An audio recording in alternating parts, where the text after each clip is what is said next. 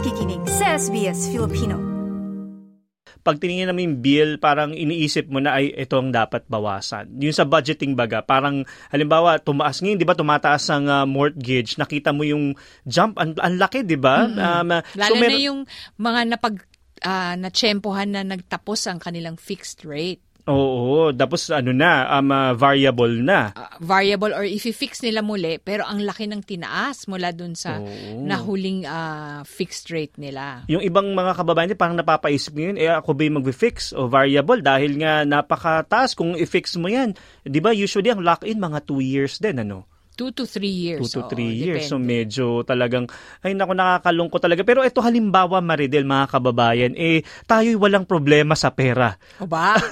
tayo is... Tatayo na nalo ng loto. Oo, nanalo ng loto. Tapos gusto mong bumili ng bahay sa Australia. Regardless nga ng, uh, ng presyo, no? Ikaw ba, Maridel, ano yung naiisip mo na parang, ito yung dream na ano mo, na, na bahay? Alam mo, kasabayan ng pag tinitingnan ko yung bill ko. Pag nanalo ako ng loto, alam mo, babayaran ko to ng advance para para hindi ko na makita yung mga kuryente at gas. Kasabay rin yan na sasabihin ko, bibili ako ng bahay sa Great Ocean Road. Oo. Yung meron kang view ng karagatan. Napakaganda na bagay. May sa mga kababayan rin sa ibang bahagi po ng uh, Australia, yung Great Ocean Road sa Victoria, eh, pretty sure na puntahan nyo na yun dyan, Oo. karamihan so, sa inyo. sa mga sikat na tourist Oo, destinations kung diba? saan nandun yung 12, 12 apostles. apostles. Akala ko nga nung una kong tira dito, eh mga tao talaga yun. hindi pala, bato pala yun. Oo, malalaki. Kasi napakalalaki naman talagang Oo. mga uh, bato o parang uh, um, uh, anyo ng lupa doon. So, yung bahay na yun parang um, uh, parang rest house ba o parang gusto mo doon tumira? Parang kung machempon mo, ay gusto ko mag-relax, punta ka doon, di ba? Oh. Tapos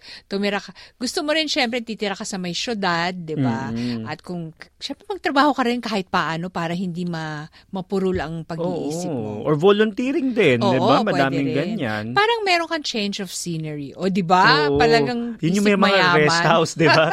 Dapat akong rest house, di ba? Uh. ganyan lang. Pero dito sa Australia, yan maganda yung Great Ocean Road. Pero halimbawa, sa ibang estado, may mga naiisip ka din ba? Maganda rin tumira sa Hobart.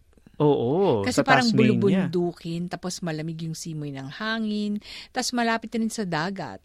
Naku, parang yung mga nababanggit mo, may mga magaganap na Pasko Festival, ha? Di ba dyan sa Victoria, madami. Yeah, madami. At Tapos sa, sa Hobart Tasmania din. Oh, din, sa Hobart. Sa At uh, na, napaka, yung parang laid back masyado ang ano doon, ano, ang pamumuhay. At nabanggit mo nga na parang, talagang parang araw-araw nagbabakasyon ka siguro. Ganun yung pakaramdam. Oo, kasi parang, uh, sa tinagal-tagal nating nanirahan sa kamay nilaan mm. at yung sa talagang sabak sa trabaho. Alam mo, pagdating ko dito, parang ang sarap pala ng relax na buhay mo. Oo. Tsaka yung scenery nga na nabanggit Oo, mo kanina, di ba? Yung nakaka... Kasi tayo, sanay tayo sa ang scenery natin. Pag nakita natin yung magagandang building, yun yung nakaka-relax sa Maynila, di ba? Magagandang mall. Pero dito, pag nakakita ka ng karagatan, mga puno, bulubundukin, yun yung talagang tunay na nakaka-relax. Isa pa sa mga natutuwa ko dito, Maridel, yung mga bahay na iba't ibang klase yung itsura. Pero alam mo na distinct na Australian or parang dahil British colony ito, no? Yung parang um, uh, yung mga Victorian houses, mm-hmm, 'di ba nakikita mga natin? bahay. At yung maganda rin dito yung nung naka nung nakapanayam nga natin si Ivan Henares, isa siya sa mga tagapagtaguyod ng uh, kultura at uh, mm-hmm. mga heritage sa atin. Sinabi niya na natutuwa siya dahil dito meron yung tinatawag na heritage listed buildings mm-hmm. at homes na parang masiguro na maingatan at mapanatili yung its itsura nung naunang uh, gusali or bahay. O maraming ganyan na halimbawa, yung loob ay i-renovate, 'di ba mm-hmm. na pag-usapan ng kanina, tapos yung labas ay yun pa din, yung facade nung Oo dati na na ano na yun. O di kaya ginagawa yung building pa, 'di ba? May natayuan ng building pero yung facade nandun Oo. pa din. Yun yung mga napapanood natin sa mga pa, palatuntunan tulad ng Restoration Australia. Oo. Gustong gusto ko yung mga ganyang Oo, palabas. Yung parang kung, kung meron kang balon ng pera. Oo, ito yung sa mga gagawin mo, di ba? Renovate ka lang ng renovate. Oo. Naalala ko sa Pilipinas, pag nagre-renovate, yung extend lang extend yung bahay. Oo, palaki diba? ng palaki. Kasi marami ka mag kusina. o yung pataas ng pataas Oo. naman. Halimbawa, malitan lupa mo, yung nagiging third floor na o Oo. fourth floor pa minsan, di ba? Yun yung ano, kasi dumarami ang nakikitira sa'yo Oo, so nakakatuwa talaga na maiisip itong mga ganitong klase ng uh, parang pangarap ika nga. Pero syempre alam natin balik tayo sa realidad. Eh dapat ko napakarami naman talaga nga nangyari nga dito sa um, pagtaas ng mga interest rates. Eh natatandaan po natin huling pong tinaas ng Reserve Bank of Australia yung cash rate mula 0.25% hanggang 4.35% noong November 7. Eh malaki pong dagod sa mga mortgage mortgage holder 'yan. E ayon sa financial comparison site na Finder, sumampa na sa mahigit isang libong dolyar ang itinas ng mortgage repayment sa mga karaniwang nagbabayad na may $590,000 na mortgage. Grabe Maridel, 1,000 mahigit yung parang on top of dun sa ano na no? Grabe yung na, na, ano na yan. Eh magkano nga po ba yung kailangan mong kinikita para makabili ng bahay sa Australia? Eh Maridel magkano bang limpak kailangan? limpak na sa lapid. Ako ayon sa inilabas na pa, pinakahuling datos ng Finder kailangan ng minimum na $182,000 na annual income upang kayaning makabili ng pangkaraniwang bahay sa buong bansa. Ito ay halimbawang ang interest rate ay nasa 6.24%. Sa Banggitin natin yung isa-isa na yan, Maridel. Kung ikay nasa Sydney, ang median house price ay 1,330,000. Nako, Paano, paano mabibili ito? Para sakit sa uli. Para magkano yung income na kailangan mo dyan? Mahigit dalawang daang libo, 261,773 to be exact. At household na yan, di ba? Mm. Household na yan. Ibig sabihin, may dalawa kayo, kung may partner ka. E paano kung single ka? Paano ka lalo makakabili ng bahay sa ano? Kahit magka-partner kayo, parang parang, parang mabayaran yung 1 million, di ba? Parang yun, yun yung magtatrabaho ka na magtatrabaho oh. para matustusan mo yung, uh, pam- yung bahay na nais mo. Ito nga eh, yung pinakamura, di ba? Oo, Diyos ko, yung median pa. Yan sa Melbourne naman, ang sabi mga 870,000 daw yung median house price.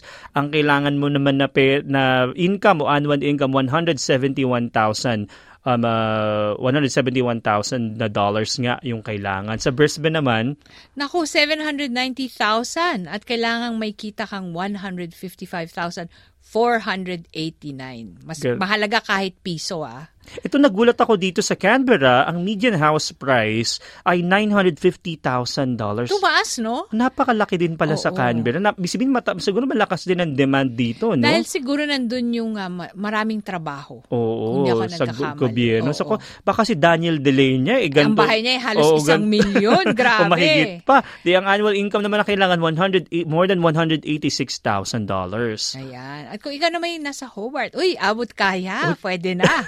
685,000. Naku, baka nandun ka na sa mga bulubundukin at may magandang view ka ng karagatan. Kailangan mo ng $134,823 annual Ayan, income. Ako, ito na, pwede na itik yung box ng Hobart. Na Oo, pwede tayo, dapat mag, lumipat lang yung himpilan ng SBS doon. No? yung Adelaide naman, ang, ang uh, median house price, $710,000 at ang kung annual income naman kailangan, more than $139,000. Medyo, medyo mataas din pala ang presyo sa Adelaide. Oo, no? kasi parang ano na rin siya eh. Kung hindi ako nagkakamali, kung ikaw ay magmamigrate, considered pa rin yung Adelaide as rural Oo, area. Kaya dumadami ka. rin ang tumitira mm. doon, no? At kung namimiss nyo naman yung uh, ika nga nila weather sa Pinas. Oo, tama sa Perth kayo bumili, abot kaya 590,000 at 116,125 dollars lamang ang kailangan ninyong annual income. Ayan yung nabanggit natin eh. Pati sa Darwin parehas pala ng Perth, no? Oo. So 590,000, parang parehas pala ng median. Eh yan yung ay bahay pa lamang Maridel. Eh paano kung unit lang ang gusto mong bilhin? O yung ito yung parang sa Pilipinas parang condo kung tawagin, 'di ba? Baka mas mura. Baka yun yung tinatawag nating pasok sa banga. Oo. Eh sa Sydney, ang sabi na median unit price, ito ah, unit to $755,000 parang ito na yung presyo ng bahay din, 'di ba? Dito Oo, sa ibang bahagi. Presyo na to ng bahay sa regional Australia. Oo, grabe. At ang income na kailangan 100 more than 148,000. Kung kayo na may dalawa lang sa buhay sa Melbourne, 605,000 ang presyo ng isang unit at uh, $119,077 ang kailangan mong annual income. Napakalayo agad ng presyo mula sa hmm. Melbourne to Sydney. talagang no? mabuhay sa Sydney. Oo, no? naku mga kababayan sa Sydney, kamusta po bang pagbili? Naku, na siguro hirap. Sa Brisbane naman, kaway-kaway mga taga Brisbane, ang uh, media na unit price ay uh, uh, $503,000 Tapos ang income na required ay $99,000. Yan. Yun lang yat, ah, meron pa. Sa Canberra, mahal pa rin ah, 599,250. Mm. Yun. Isipin mo, unit. So, maliit lang talaga to, no? Siguro, ipeg natin na one bedroom or two bedroom to. Natin, kasi median parang average, ibig sabihin, eh, di ba? Parang nung bumili ako ng bahay dito nung unang maraming taon na nang nakaraan, eh, hindi pa kalahati ng mga presyong ito. Eh.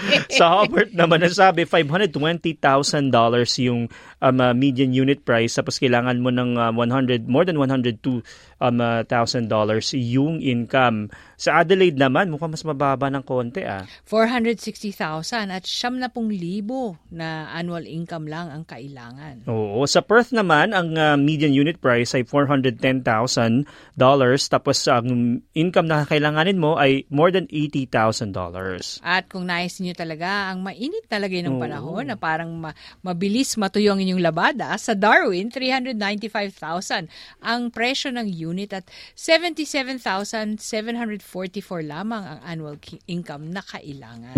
Oo, nako sa Darwin pati, eh, mala- mas malapit sa Pilipinas. Oo, Kaya mas lang, mura yung presyo ng ah, pamasahe. Kung ako ang hindi, actually, Mas wala mahal? kasing direct flight.